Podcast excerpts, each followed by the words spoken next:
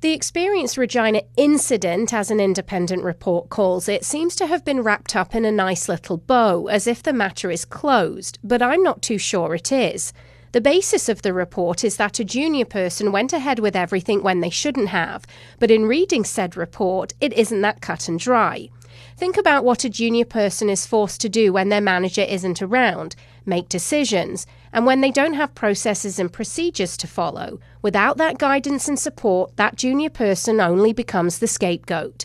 And that's what the report describes at REAL, a lack of managerial oversight, inadequate policy guidance, and unavailable knowledgeable staff. And this from an organisation that's become largely independent of the city, one who just had council approve its request to take on more debt.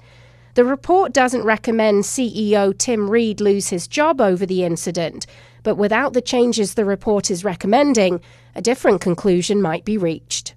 I'm Sarah Mills.